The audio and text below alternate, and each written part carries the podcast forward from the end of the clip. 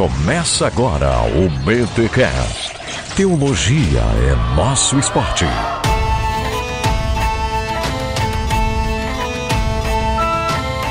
Muito bem, muito bem, muito bem. Começa mais um BT Cash, de número 222. Eu sou o Rodrigo Bibo. E onde tá a lojinha de indulgência aqui, meu? Quero, pô, é mais fácil, mano, comprar uma indulgência do que ter uma vida certinha e tal.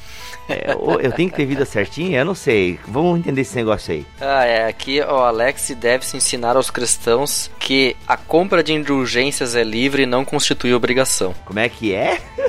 Meu Deus, alemão, facilita, alemão, facilita, facilita a nossa vida. E estamos aqui no dia 31 de outubro de 2017. Alex, olha aí, lançando olha aí. o BTcast bem no dia da reforma protestante, cara. Que alegria! Pregando no feed da galera, né?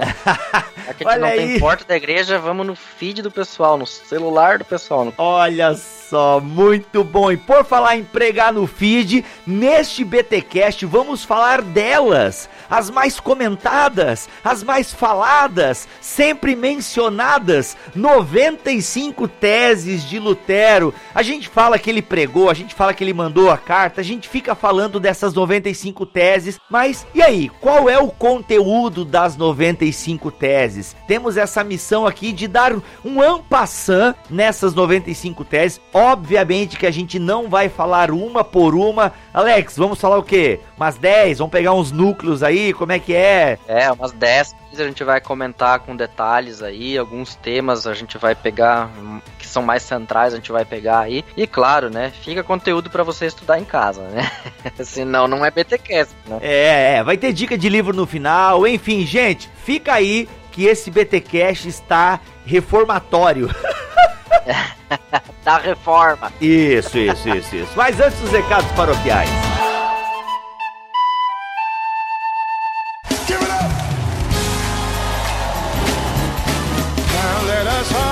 Muito bem, pessoal. Nos recados paroquiais dessa semana, eu tenho alguns avisos, eles são rapidinhos, mas é importante você prestar atenção. O primeiro é o seguinte: este BTcast está saindo no dia 31 de outubro de 2017. E essa data para nós evangélicos é uma data maravilhosa, 500 anos da Reforma Protestante, e para comemorar com a gente, a Amazon tá fazendo aí uma promoção de alguns livros que dizem respeito à Reforma Protestante. O nosso amigo Geolê, lá do canal no YouTube Geolê, fez uma lista bacanérrima, compartilhou com a gente e a gente, não, é isso aí, Geolê, essa é a lista. E o Geolê e o Bibotalk, então, em parceria com a Amazon, estão lançando aí essa grande promoção bem no dia da Reforma Protestante. Então, assim, gente, a promoção acontece agora no dia 31 de outubro de 2017. Entra no link ali, vê os livros, vê se o preço tá legal, se a promoção tá bacana e compre alguns livros aí para melhorar a sua biblioteca no que diz respeito à reforma protestante. Pô, mas eu ouvi esse BTcast uma semana depois. Como é que eu faço? Gente, aguarde porque agora em novembro tem a Black Friday e junto com a Black Friday vai vir pro- provavelmente aí uma Book Friday, né? Ou seja, essa Black Friday da Amazon e vai ter muita coisa com desconto também. Os livros que estão em promoção agora no dia 31 de outubro são livros que falam da história da igreja, história da teologia, é, teologia dos reformadores. Então é uma promoção bem específica, bem nichada. Em novembro, agora no final do mês, provavelmente, vai vir a Black Friday, onde toda a Amazon vai entrar novamente em promoção. Então, se você perdeu agora no dia 31, guarde as suas forças para o final de novembro, tá bom? Mas se você quer aproveitar, os descontos estão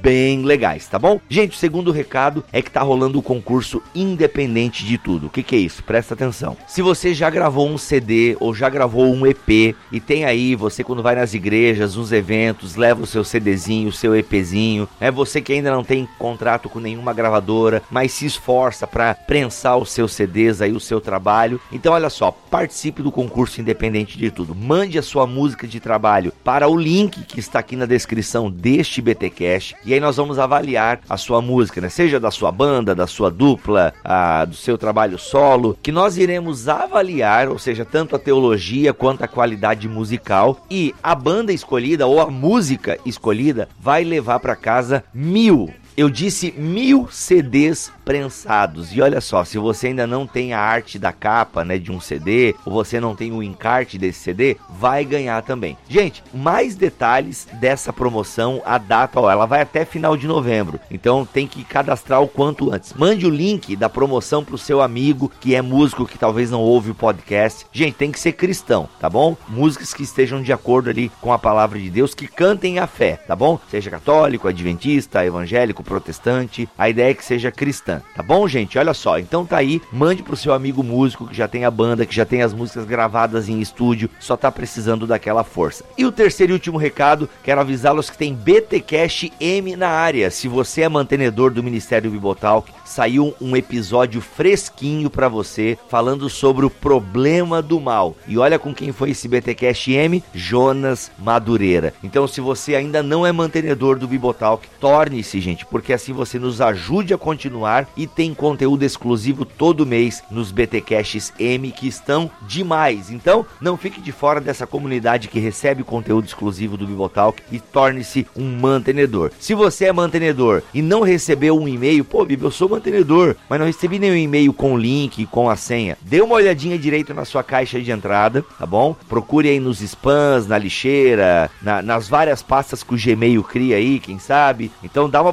Caso você não tenha recebido, mande um e-mail para podcast@bibotalk.com. Beleza? Beijão no coração e vamos pregar coisa nas portas aí. Ou não, né? Acho que não foi bem na porta.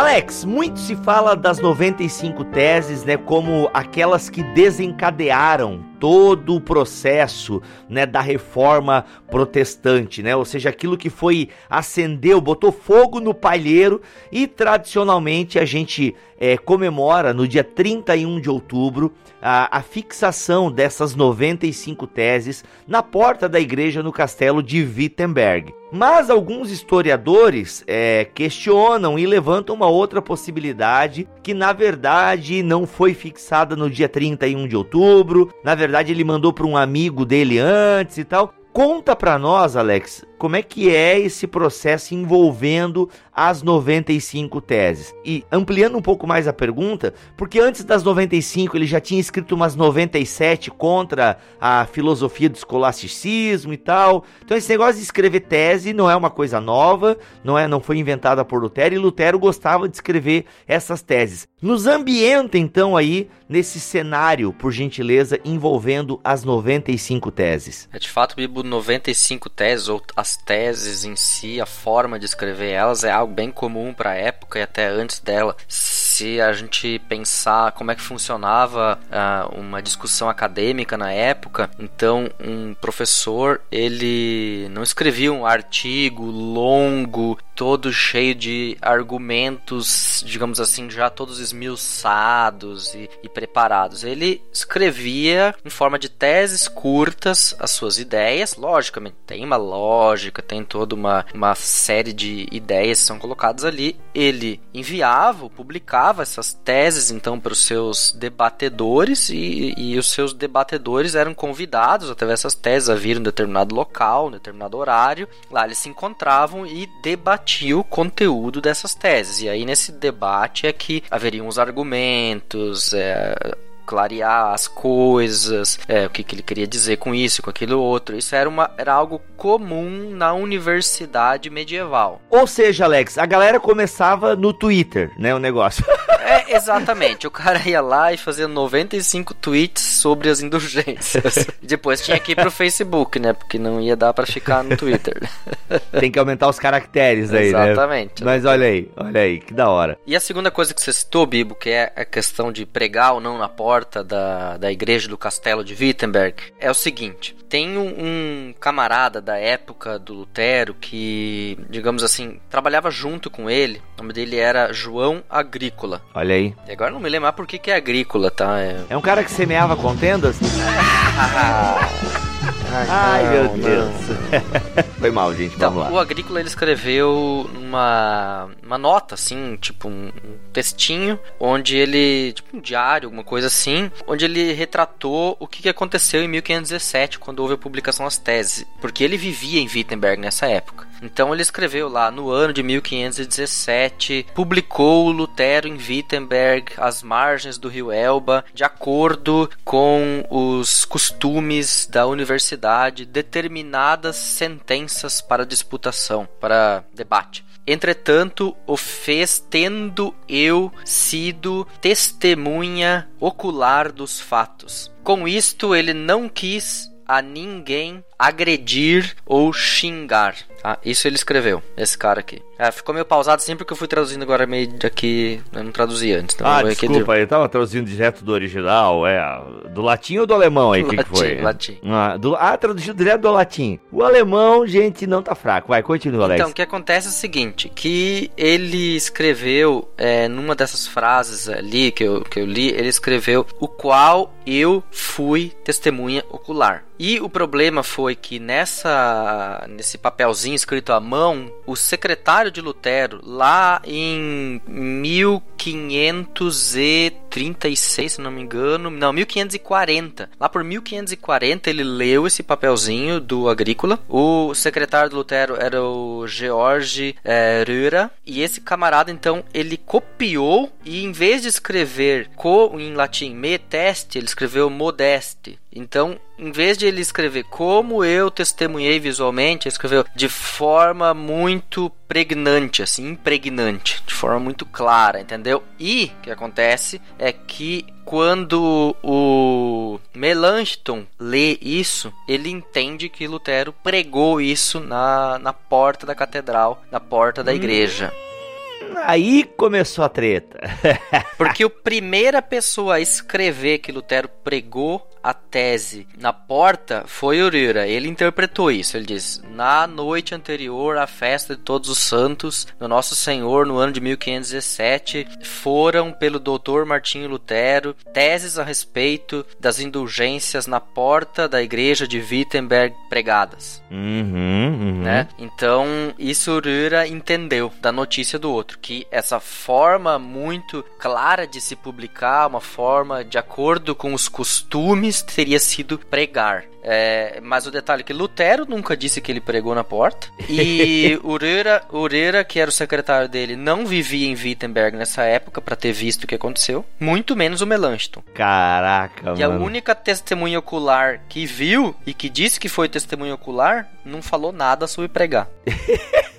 Tá, e aí, por que, que a gente comemora então, dia 31 de outubro e, e tem as fotinhas de Lutero pregando lá, mano? Pô, tu acabou com, com a minha infância, velho. 31 de outubro de 1517, Lutero assina uma carta curta pro arcebispo Alberto de Mainz e também arcebispo de Magdeburg. Ele envia as 95 teses com uma carta e possivelmente com um outro texto chamado Tratado a respeito das indulgências. Então ele teria enviado esses três textos no dia 31 de outubro para ele. Por isso ficou conhecido como a publicação das teses. Uma semana depois ele manda o mesmo material com uma outra carta para o Johannes von Staupitz, que era o, o mentor espiritual dele, que tinha sido o como é que chama o chefão lá da do, do convento dos agostinianos, lá do mosteiro dos agostinianos eremitas em Erfurt. Tinha sido, digamos, o professor, mentor espiritual dele. Então ele envia uma carta explicando para ele o que aconteceu e tal. Só que por enquanto nada veio a público, porque o arcebispo nunca respondeu sobre as 95 teses, enviou elas para Roma para serem analisadas. Lutero enviou também a mesma cópia da carta e das teses pro Tetzel, que era o pregador das indulgências. Hum, ah, ele mandou então? Mandou para ele. E ele mandou tudo em latim, né? Tudo em latim, né, Alex? Tudo latim. Porque é um debate acadêmico é um debate negócio. acadêmico. Não foi pensado para fazer na igreja pro grande público. Foi pensado para um círculo acadêmico. E só que nunca veio resposta de ninguém deles. E aí ele pegou e deu um, uma cópia para um cara que fazia impressões ali em, em Leipzig, que é digamos, uma cidade maior, um pouco mais perto, a sul de Wittenberg, e lá foi feita a primeira reprodução com 87 teses. Não com 95, mas o cara tipo meio que fez uma junção de teses e publicou em 87 elas mas são o mesmo conteúdo. Os editores vivem estragando as obras, né? Do... E daí depois Lutero corrigiu isso e em edições do ano seguinte já tem de novo com 95 certinho como era a divisão original. Por um florim de prata eu livrei o meu avô do purgatório. Pelo dobro teria livrado minha avó e meu tio Marcos também, mas eu não tinha fundos, então eles continuaram por lá. Lutero ficou chateadinho porque ninguém respondeu o texto dele. Ah, vocês não estão dando bola para mim, é? Vem cá, Ô Pia, eu vou jogar isso aqui no ventilador, eu quero ver agora se se me segurar. E foi mais ou menos isso mesmo, então, por, sim, por conta sim. da imprensa, né? Isso é. Todo podcast da reforma é falado isso, porque realmente é verdade. E até o Felipe Figueiredo colocou isso no Nerdologia sobre a história, porque é um fato importante. Todos os livros comentam que, ah, e, e podcasts, ou quem fala sobre a reforma, que a imprensa, né, o surgimento da imprensa lá com Gutenberg foi é, uma ferramenta fantástica para difusão dessas ideias. Então, Alex, a gente meio que já deu esse contexto, né, de, de como surgiu essas 95 teses e, como elas começaram a se espalhar, né? Tem mais alguma coisa que tu gostaria de acrescentar nesse sentido? Ah, eu acho que é, é, é, é bem por aí, né, Bibo? E logo em seguida, então, chamou atenção e o pessoal logo traduziu para o alemão, né? Então a tradução para o alemão não é de Lutero, isso logo já foi traduzido e questão de um ano, dois anos, é, o assunto virou polêmica na igreja, né? Tem ideia aí, Alex? Eu sei que agora de cabeça assim às vezes pega, mas tem ideia de quanto tempo demorou para realmente, opa, aqui tem coisa que, pô, o cara tá tocando em pontos importantíssimos aqui da nossa doutrina. Tu falou aí em um, dois anos, Alex, o que, pelo que eu tô vendo aqui no História da Teologia do Heglum, tu lembra do Heglum? É, livrinho. Opa, opa, opa, clássico. Livrinho texto lá da faculdade, hein? Que maravilha, olha aí, da editora Concórdia. Gente, uma boa história da teologia. Se tiver na Amazon, o link tá aqui na descrição desse vídeo. Olha só o que ele disse aqui, ó. As primeiras manifestações de Lutero alcançaram repercussão é, diminuta, mas quando fixou, né, aqui ele parte do tradicional, né, quando fixou suas 95 teses a 31 de outubro de 517, iniciando assim o conflito contra o florescente abuso dos sistemas das indulgências, provocou a tempestade que em pouco tempo o conduziu um completo rompimento com a igreja de Roma e sua teologia. Seguiu-se uma guerra de panfletos. Aqui a gente faz guerra de textão hoje em dia, né? Guerra de textão no Facebook. Lá era guerra de panfletos, envolvendo, entre outros, Silvestre Priérias,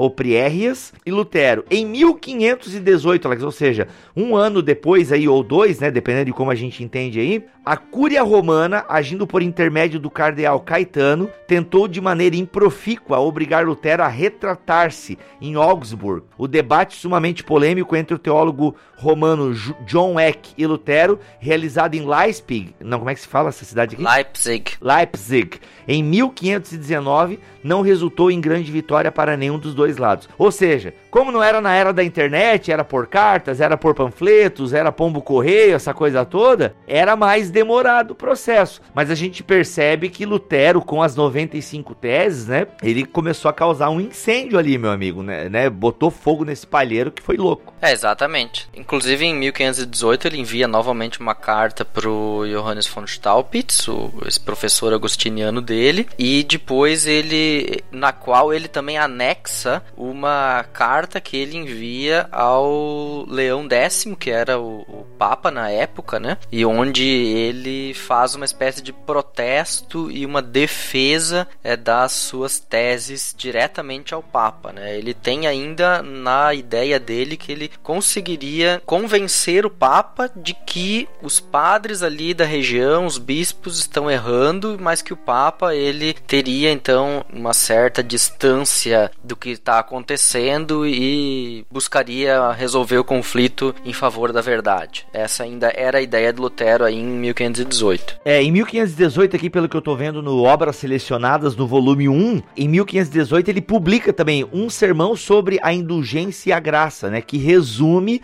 esses pensamentos é, centrais das 95 teses. Exato. Aí já é, você vê, existe uma série de necessidades, né? Em 17 ele lança as teses e lança dois textos curtos, todos vo voltados para o público acadêmico. Ele manda uma carta para o professor dele, é, buscando explicar para ele o que estava acontecendo, ou o que, que ele estava a ponto de fazer, digamos assim, apesar de talvez ele não ter exata consciência do, de onde isso ia levar, né? Aí em 18 ele prega sobre o assunto, ou seja, ele já leva o assunto ao público comum e ele escreve todo um tratado mais longo sobre as teses diretamente ao Papa. Ou seja, aqui em 18 o assunto já está quente, bem quente. Ou seja, vamos falar com o chefão. Exato.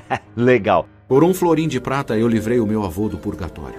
Pelo dobro teria livrado minha avó e meu tio Marcos também, mas eu não tinha fundos, então eles continuaram por lá. Alex, vamos para as teses então. Vou começar a ler aqui a introdução que a obra selecionada coloca aqui. Por amor à verdade e no empenho de elucidá-la, discutir-se-á o seguinte em Wittenberg sob a presidência do reverendo padre Martim Lutero, mestre de artes e de santa teologia e professor catedrático desta última, naquela localidade. Por essa razão, ele solicita que os que não puderem estar presentes e debater conosco oralmente o façam por escrito, mesmo que ausentes. Em nome do nosso Senhor Jesus Cristo. Amém. Então tem uma introduçãozinha aqui, né? Ou seja, que já está chamando para o debate. As primeiras teses, Alex, elas focam na questão da penitência. Exato. Tá? Vou, vou ler a primeira aqui. Ao dizer fazei penitência, etc., nosso Senhor e Mestre Jesus Cristo quis que toda a vida dos fiéis fosse penitência. A segunda,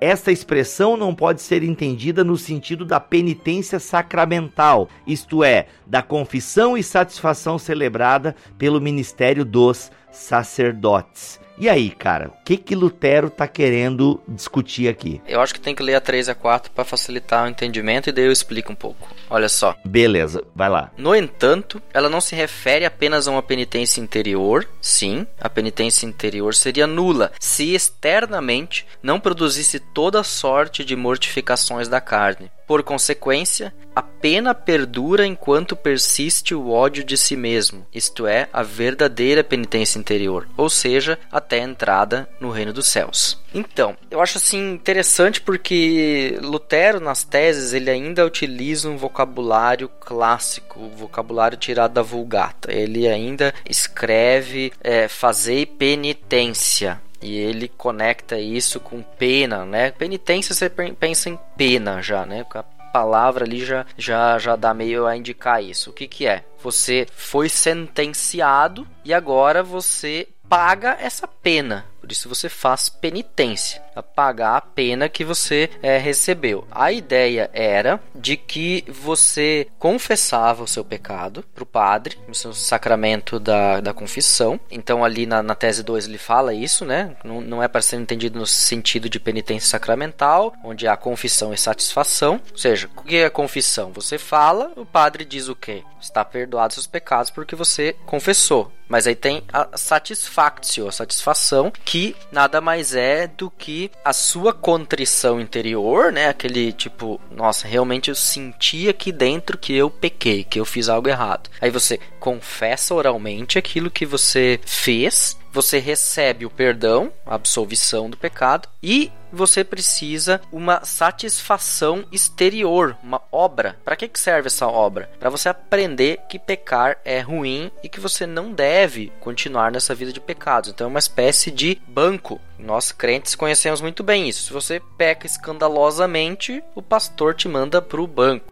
Naquela época, você pecava e o padre te dava o perdão e mandava você fazer uma peregrinação para Santiago de Compostela, para Roma, ou orar de joelho, ou jejuar, ou sei lá o que, entendeu? Por um florim de prata eu livrei o meu avô do purgatório.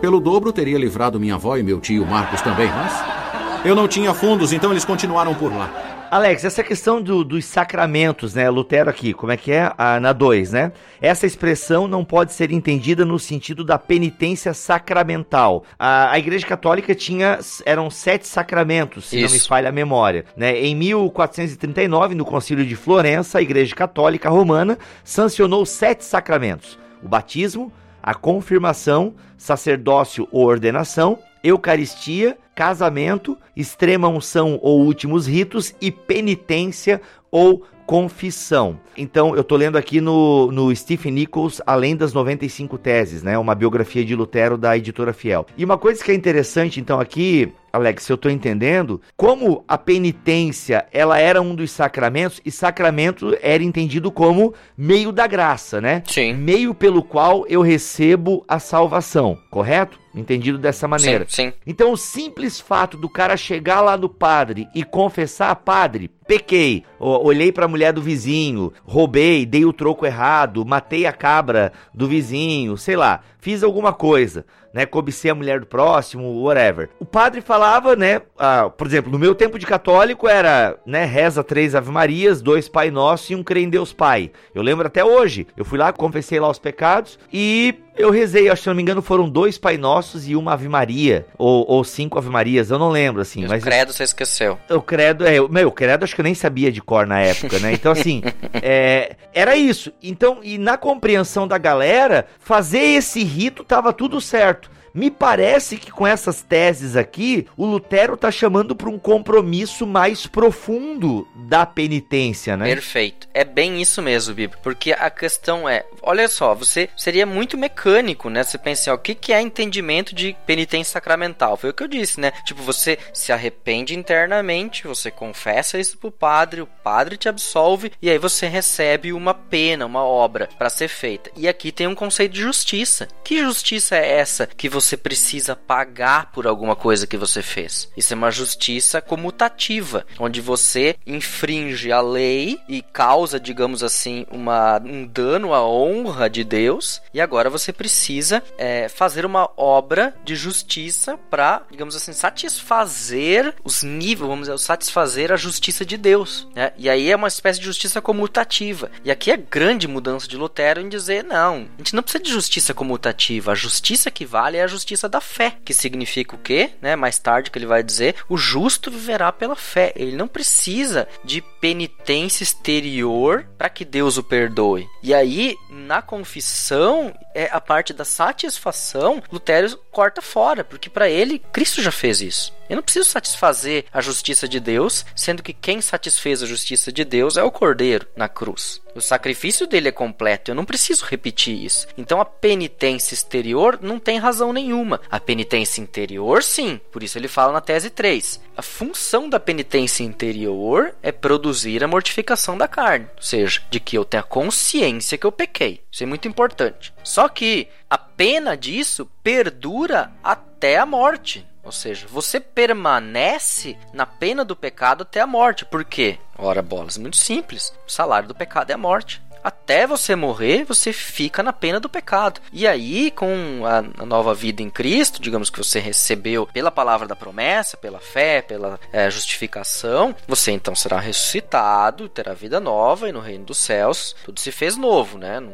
não tem mais pena, não existe mais isso. Mas não são as tuas obras que vão fazer isso, mas é a tua fé em Cristo. E a penitência interior ainda tem aqui essa função de mortificação da carne, né? De te ensinar que realmente realmente é, te doutrinar para que esse, essa vida de pecados não vale a pena, que você tenha consciência do pecado. Só que nós esquecemos de mencionar um ponto bem importante aqui com relação à tese 1, Bibo. Porque para Staupitz, Lutero escreve o que, que ele entende por fazer penitência. E ele diz para Staupitz o seguinte: ele diz assim, que quando eu comecei a trabalhar no texto de Mateus, capítulo 4, versículo 17, eu percebi lá que no texto grego está escrito metanoia. E ele disse: o que, que é metanoia? Isso ele escrevendo para o padre dele lá, para o chefe dele. Metanoia significa em grego uma mudança, significa uma transformação transformação. Significa que o evangelho nos transforma, nos translada. Ele usa um exemplo de Abraão, né? Que ele diz na, na Septuaginta, que era a tradução grega do Antigo Testamento, Abraão sai de um lugar e vai para o outro e a Septuaginta traduz como metanoia. Então ele diz que para mudança de um lugar para o outro, né? Ele diz do mesmo acontece com a gente pela fé. A gente é mudado de uma situação para outra, a situação do velho homem para o novo homem em Cristo.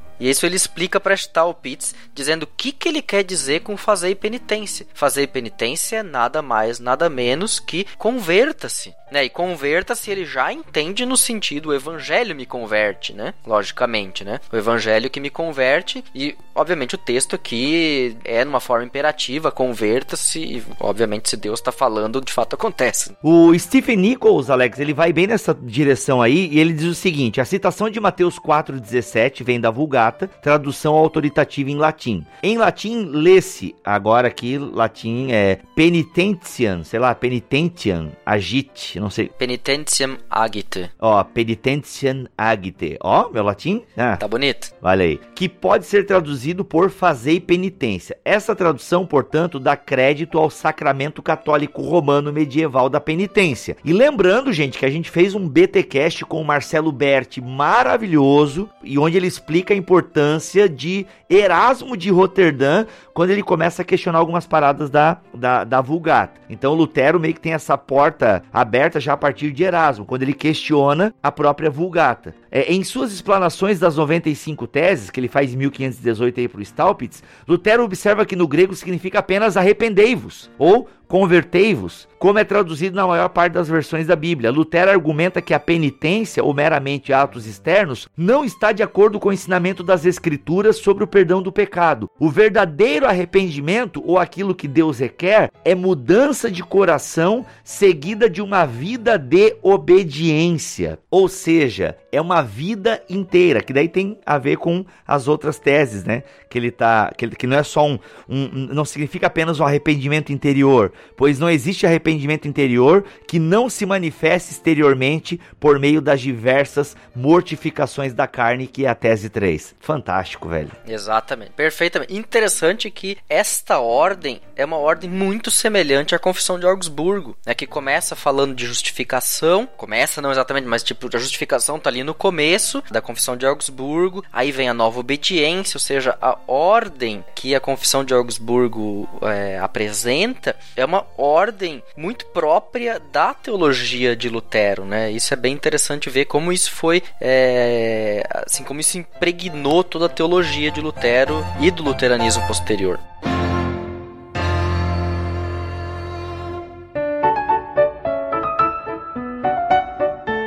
Muito bem, gente, ó, é, já vamos avisar que não vamos passar por, por todas as 95 teses mesmo, porque só essa já rendeu um papão aqui muito bacana. Vou ler a 10 aqui. Agem mal e sem conhecimento de causa aqueles sacerdotes que reservam aos moribundos penitências canônicas para o purgatório, tá? Então, purgatório, um estado de penitência e purificação. Agora eu tô lendo uma explicação aqui, uma nota de rodapé da obra selecionada de número 1. O purgatório, um estado de penitência e purificação entre a morte e o juízo final. É para a doutrina católica romana o local para pagamento de penas decorrentes dos pecados essas penas podem ser parcial ou totalmente eliminadas pelas indulgências. No mundo cristão, a doutrina do purgatório surge primeiro em Orígenes, no século II.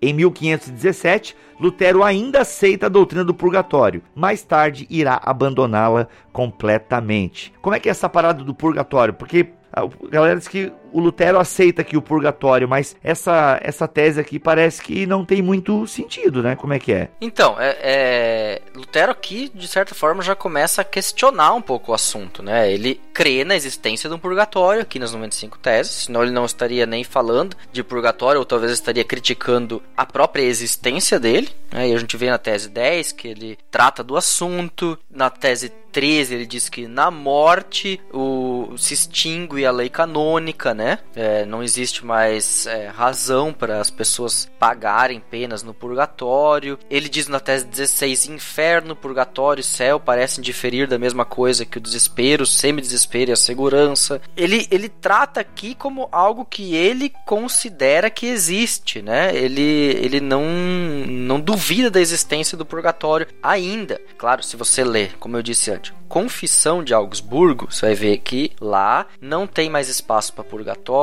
lá não tem mais espaço para crença na, no culto aos santos. Né, na devoção aos santos. Então, essa, todas essas coisas vão ser abandonadas mais tarde. Então, vale a pena ler a Confissão de Augsburgo para entender 1530. Então, pra você já entender um pouquinho mais. Confissão de Augsburgo foi escrita por Melanchthon, não por Lutero. Isso todo mundo já sempre diz. Mas Lutero subscreve. Ele assina embaixo, ou seja, ele concorda com o conteúdo da Confissão de Augsburgo. Então, você, e é também de certa forma um grande resumo do ensino de Lutero. Então, aqui o que, que ele vai dizer? Lutero basicamente que vai dizer: eu creio que o purgatório existe, eu creio que ele, uma certa forma, necessário, por exemplo, na tese 17, parece necessário para as almas no purgatório que o horror diminua na medida em que cresce o amor. Ele vê ainda que existe alguma uma espécie de preparação para o céu, uma espécie de é, caminho para que as pessoas é, não se purifiquem seus pecados, mas que elas possam se tornar plenas para o céu que virá é, mais tarde. Mas ainda, ainda assim dá para dizer que ele já começa a se distanciar, porque ele considera que aquilo que é feito aqui na Terra não pode mudar nada do destino das pessoas no purgatório. Então ele considera as indulgências não têm valor, as orações não têm valor por si mesmas. Não que ele não considere, ele considera, por exemplo, que a igreja pode orar a Deus para que Deus, em sua misericórdia, aceite as pessoas que estão no purgatório. Ele não considera que você faça missas para que as missas de alguma forma mudem o estado das almas das pessoas no purgatório. Isso ele considera um erro. Ele considera um erro que o Papa escreva uma indulgência e diga as pessoas no purgatório agora estão para o céu, porque ele diz sobre estas pessoas o Papa não tem mais direito. É, a, aqui no caso o, o, o Nichols comenta: Lutero trata nas teses 8 a 13 das práticas abusivas do sacramento, da penitência e de seu correlato às indulgências. Ou seja, ele chama essa venda de indulgência de ímpia, né? Porque as indulgências estavam tirando a galera do purgatório. E para Lutero, não. No purgatório, a, as indulgências, né? A penitência não serve mais. Pelo que dá a entender na, na 10, né? Aqui, ó. Ignorantes e maus são os atos dos sacerdotes que, no caso daqueles que estão morrendo, reservam penitências canônicas para o purgatório. É, então, não rola. é, olha só, por exemplo, ele diz na, na, na, tese 26 aquilo que eu falei sobre oração, né? O Papa faz muito bem ao dar remissão às almas, não pelo poder das chaves, que ele não tem, mas por meio da intercessão. E aqui é interessante, ele diz: o poder das chaves, que é o perdão dos pecados, ele só vale aqui. É aquele que Jesus diz nos evangelhos, né? Se você confessar os seus pecados para um irmão e ele então pode, digamos assim, te dar o perdão dos pecados, né? Aquilo que Jesus diz a Pedro, aquilo que você ligar na terra terá sido ligado nos céus e aquilo que você desligar na terra terá sido desligado nos céus, né? E aí a igreja entende isso no sentido de se alguém pedir perdão pelos seus pecados, o ministro pode perdoar os pecados porque Jesus deu essa tarefa à igreja e em nome de Deus eles estão perdoados porque a pessoa confessa esse pecado para alguém. Então é a questão da confissão mútua de pecados. E isso ele diz que o Papa tem esse direito, assim como qualquer padre na sua paróquia tem esse direito, tese 25. E ele diz o Papa só tem poder de intercessão, ou seja, como qualquer outra pessoa também tem. Eu peço a Deus que se Deus quiser salvar as almas no purgatório, ele a salve, mas eu não posso mudar a decisão de Deus. Então, tipo, Lutero diz, Ed René, continua crendo que no final final as pessoas serão salvas. Mas é Deus que decide, não você, meu filho. E essas teses aqui, a partir da 6, da, da 10 que a gente leu, vão tratar justamente dessa ideia, que Lutero não abre mão de algumas coisas, né? Preserva essa questão até do Papa e tal. Eu, eu vou ler a 6, Alex. Eu tava lendo a 6 aqui, acho que ela tem a ver com o que a gente está falando. O Papa não pode remir qualquer culpa, exceto declarar aquela que foi remida por Deus ou por concordar com a obra de remissão de Deus. Certamente, porém, o Papa pode conceder remissão nos casos reservados ao seu juízo. Se o seu direito de conceder remissão nesses casos for desconsiderado, a culpa na íntegra permanece sem ser perdoada. Aí o Nichols comenta assim: a teologia medieval católica romana distinguia entre os conceitos de culpa e penalidade pelo pecado. A culpa só podia ser remida ou perdoada por Deus, enquanto a pena pelo pecado é paga ou nesta vida ou no purgatório. Em tese, as indulgências serviam apenas para satisfazer a penalidade pelo pecado. Os pregadores de indulgência, porém, davam a impressão de que elas também satisfaziam a culpa do pecado. Então a gente começa a entender onde a, o próprio conceito de indulgência feria os princípios da própria Igreja Católica, né? Exatamente, né? E Lutero vê essa, essa inconsistência interna, né, das, dessas doutrinas e questiona elas aqui, né? Então o questionamento dele é uma questão até de, de um debate interno teológico, algo que ainda não estava maduro dentro da igreja da sua época, né? Por um florim de prata eu livrei o meu avô do purgatório. Pelo dobro teria livrado minha avó e meu tio Marcos também, mas eu não tinha fundos, então eles continuaram por lá. Bem, entramos nessa questão das indulgências aí, e até com isso a gente caminha para o final do nosso papo, senão vai ficar gigantesco. Alex, ano que vem a gente continua explorando as 95 teses nos especiais da Reforma Protestante. Vou ler aqui a 27 a 28, que eu acho que é bem o núcleo dessa treta toda. Vamos lá, 27. Pregam doutrina humana os que dizem que, tão logo tilintar a moeda lançada na caixa, a alma sairá voando. Certo é que, ao tilintar a moeda na caixa, podem aumentar o lucro e a cobiça. A intercessão da igreja, porém, depende apenas da vontade de Deus. Toma. Olha aí, ou seja, aquilo que tu comentou ali, Alex, que era, né, o, o, o, grande lema do. Como é que é o nome do, do grande pregador das indulgências? O, no filme do Lutero é o Alfred Molina. É o Tetzel. O Tetzel, né? Que ele falava desse tilintar, né? Como é que é? O, até o, o pastor Tiago citou no, no BTCast com Jonas Madureira, né? Mas o, o professor Euler falava também. Ao tilintar. É uma. Esqueci a rima. Alguém lembra, não? Antes que o dinheiro tilinte na caixa, a alma salta do purgatório. Não, tem uma versão em português, Alex. Assim que a moeda na caixa tilintar, a alma do purgatório irá saltar. Ai, ai, ai. É bem isso aí. Versão rimadinha, né? Essa daí é a versão do João Tetzel, né? O, o, João Tetzel, ele era um pregador dominicano que foi enviado, então, pela sua ordem, pelos seus chefes aí, para que recolhesse, então, essa verba das indulgências, para que vendesse essas indulgências, e até era assim que cada igreja em Wittenberg tinha uma caixa dessas, com as indulgências, elas ficavam ali na porta da igreja, justamente justamente pro pessoal ver ela ali. E aí era feita aquelas pregações em massa, aquela assim, estilo Jackson Jacques, né? Sobe no banquinho e tal, lá na praça, e chama a galera e tal, e coisa. E, e mostra o taco de beisebol e tal. Pessoal, mostra o que, que vai acontecer com os caras que não obedecem e tal, né? Jackson Jacques não quero dizer que você é o João Tetzel, não, não é isso. Mas não, o pelo estilo contrário. era pauleira, né? O estilo era pauleira mesmo pra botar medo na galera. E aí bota o dinheiro ali que que a alma vai diretão pro céu, né? Então. Alex, tu tem a versão em alemão aí? Porque o, o Nichols aqui ele fala que a versão em alemão ela era bem fácil de lembrar, de lembrar. Até a tradução em português também fez uma riminha aqui, ó. Então, logo no cofre o dinheiro cai, a alma do purgatório já sai. Em alemão ficou Solbaude das Geld in Kasten klingt Die Cell as den Vogel Spring. Calma aí, deixa eu ver se eu tenho aqui isso que deixa eu achar aqui rapidão. Ai, o meu alemão é tão bom como o meu inglês e a minha lasanha de frango, né? Ou seja, não sei fazer e falar nenhuma delas. Qual que é o número dessa tese? É a 27. Pô, Alex, o meu alemão não foi bom o suficiente para tu identificar, no né? No começo sim, no começo sim, mas depois ficou meio, meio ruim. Deixa eu pegar aqui o texto em alemão, peraí. Sobald das Geld in Kasten klingt, die Seele aus dem Fegfeuer springt. Olha aí. Tem essa riminha aí, essa riminha interessante aqui, né, para dizer o negócio. É a questão do marketing, né, cara? Ou seja, é o marketing. É, o marketing sempre tá aí para fazer a gente comprar as coisas que não precisamos com o dinheiro que não temos, né? Ixi, agora, agora eu senti que alguém aqui dentro do Ministério Botánico ficou chateado. Ah, que isso, tá, pô, nem, nem, não, pô, Guilherme, tô zoando. Isso,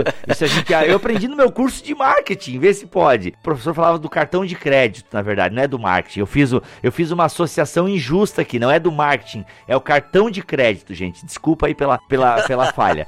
Mas é justamente isso agora, no sentido ali da riminha. Era fácil de decorar e a galera saía por ali. E é, e é legal que Lutero pega, né, justamente essa falha. Pô, vocês estão ensinando uma coisa errada, que vocês mesmos consideram errado. Exato, exato. E, e, ele via que isso era um absurdo, tanto na sua concepção quanto no ensino do, do Tetzel. Era um absurdo que não não era aquilo que a doutrina católica estava ensinando. E aí ele, claro, ele acaba indo um pouco mais além nas suas críticas, né? Eu acho que é isso que vai é, chamar a atenção dos opositores. Mas o que ele não sabia era de que, de fato, tinha uma questão mais é, premente aí, né? Que era, é, de fato, a necessidade, a vontade de poder, né? Da própria igreja, né? Claro que, de certa forma, ele anota isso mais para frente quando ele vai dizer lá na tese 86, do mesmo modo, porque o Papa, cuja fortuna hoje é maior que a dos mais ricos crassos, não constrói com seu próprio dinheiro ao menos esta uma basílica de São Pedro, ao invés de fazê-lo com o dinheiro dos pobres fiéis. Caramba, hein? Olha é, aí. É, é questionamento. Esse Crassus aqui é uma menção a um homem rico da antiguidade, aí, então da literatura clássica grega ou latina, enfim, acho que é latina. E aí, então, quer dizer, pô, o cara hoje é o mais rico do mundo e em vez de usar o seu dinheiro para construir a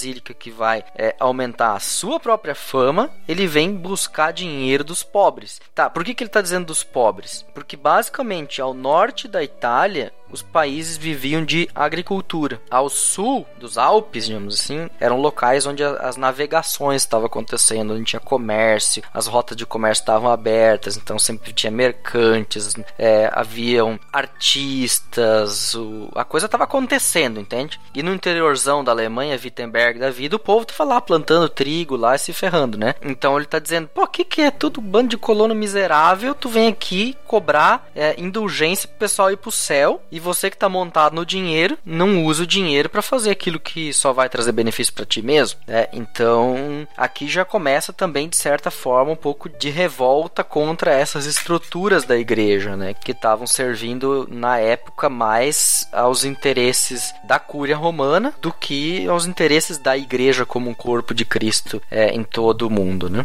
Por um florim de prata eu livrei o meu avô do purgatório. Pelo dobro teria livrado minha avó e meu tio Marcos também, mas eu não tinha fundos, então eles continuaram por lá.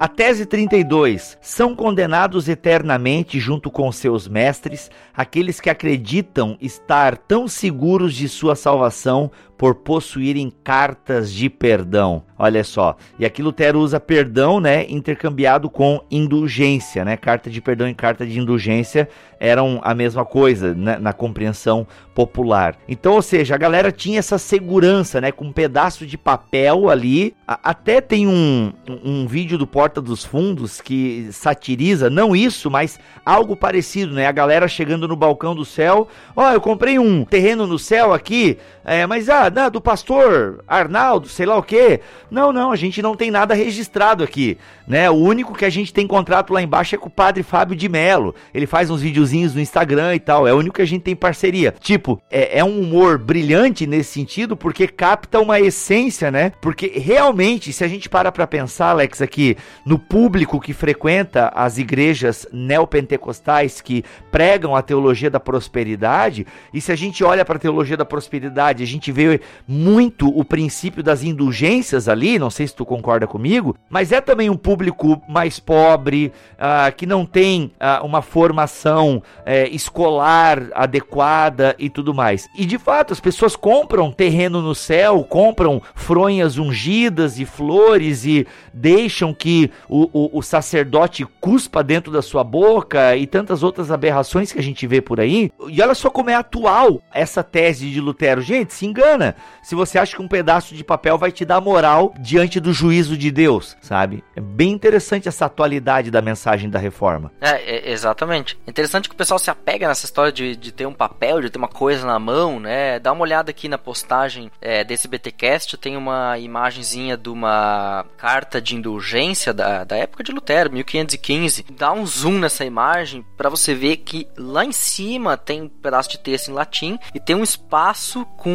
escrito à mão, que era para escrever o nome de quem era o proprietário dessa carta. E é uma carta bonita, uma carta com selo do próprio Papa. Tipo, você leva para casa uma carta que tem o selo do Papa. Cara, uhum, que incrível, olha cara. Só. Que coisa incrível. O próprio Papa fez isso para mim, entendeu? Tipo, nossa, isso ali com certeza vai me dar garantia do céu. Isso é quase um. É, aquele documento que você, quando você compra um terreno, quando você compra uma casa, né? A, como é que chama esse do cartório lá que você ganha lá? Tipo, é Tem quase do carro isso, também, É, né? do carro, né? O documento de posse, sabe? Ah, isso dá a garantia total. E Lutero diz, cara, isso não tem valor nenhum. E ele vai dizer isso mais tarde, de forma mais enfática, e explicar isso melhor, por que isso não tem valor nenhum. E continua não tendo valor nenhum. Apesar de ser uma coisa externa, e às vezes a gente se apega nessas coisas externas e não tem nada. Como diz a tese 62, o verdadeiro tesouro da igreja é o Santíssimo Evangelho da glória e da graça de Deus. Cara, é isso, sabe? Para Lutero, dá para dizer, as 95 teses, elas giram em torno da tese 62. Vamos ler então de novo aqui a tese 62. Vamos lá. Eu tô com uma risada muito canastrona, né? É muito. que, que risada mais canastrona, nada a ver, né, velho? Ai, ai, ai, sei lá. Parece aquela risada meio forçada. Vamos lá. O verdadeiro tesouro da igreja é o que tu não precisa ler porque tu já acabou de falar lá na íntegra. Ai, meu Deus. Olha só. E Alex, então a gente encerra com isso, ah, esse ampassan, mas eu queria que tu explicasse um pouco então para nós por que que essa 62 ela é tão importante, né? E o que é esse tesouro da igreja que se acreditava ter e tal, e de que maneira Lutero rompe com isso? Então, o tesouro da igreja, dentro dessa doutrina das indulgências, seriam as obras que Jesus, a primeira obra que Jesus fez na cruz, mas depois também as obras dos santos e todos os crentes em todas as épocas. Então é como se fosse uma mega caixa, onde Deus ia colocando lá, ah, o Bibo escreveu mosaico teológico, vai lá aí, caixa da igreja, uma coisa boa que ele fez. O Nicodemos, é, ele lançou um monte de livro lá e pregou na Fiel. Mais uma obrinha aqui bonita aqui pra caixinha de Deus. Aí o irmãozinho lá comprou uma carta de indulgência. Daí Deus vai lá e pega. Opa, temos obra que chega aqui, podemos dar pra esse camarada aqui, a gente bota um dinheirinho aqui pra ajudar a igreja lá embaixo. É mais ou menos assim a ideia da coisa. Só que, claro, na teoria não tinha nada a ver com dinheiro. Na teoria tinha a ver com uma simples a igreja ela dá para as pessoas isso. Ela teria que dar para as pessoas livremente isso. E Lutero então ele diz, olha, problema tá tanto que hoje em dia, tese 66, os tesouros das indulgências são as redes com que hoje se pesca a riqueza dos homens. Olha só. Né? Ou seja, em vez de usar o tesouro das indulgências como algo positivo, algo para educar os crentes, algo para promover a doutrinação deles, no caso a, a Catequese. obediência, a catequese das pessoas, que mais tarde Lutero até vai questionar essa função né, é, da- das indulgências, se usa para simplesmente surrupiar, roubar a grana do pessoal e enriquecer a cúria romana. E por isso ele diz, gente, não tem nada a ver com obras que são guardadas numa caixa. O tesouro da igreja é o evangelho da glória e da graça de Deus. É interessante, glória, graça de Deus. Do Deus que é altíssimo, todo-poderoso, que merece toda a honra e toda a glória, o só lhe deu glória, e da graça de Deus, que atinge o ser humano na sua condição de miserável e diz para ele: arrependa-se, arrependa-se, eu te ofereço nova vida. Esse é o centro das 95 teses e por isso as 95 teses já antecipa aquilo que vai acontecer poucos anos depois com todos os outros escritos da reforma e que vão de fato mudar totalmente e para sempre a história da igreja cristã.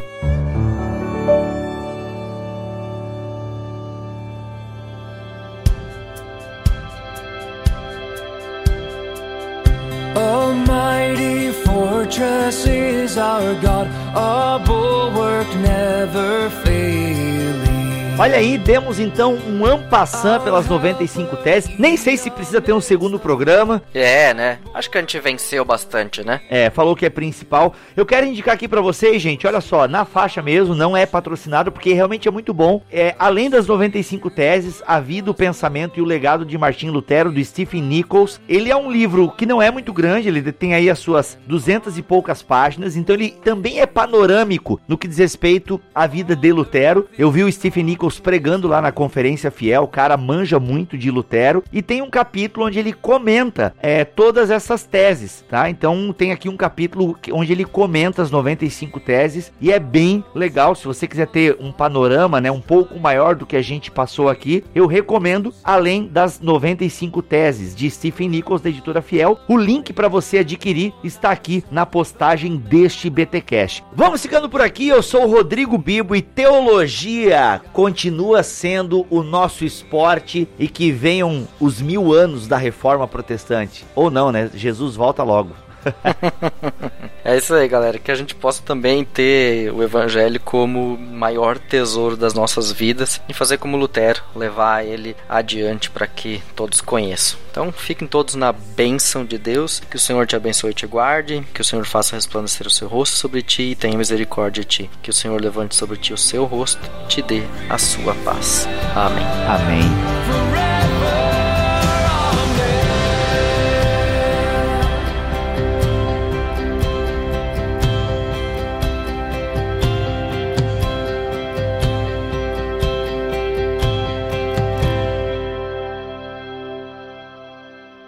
Este podcast foi editado por Mac Bibotalk Produções.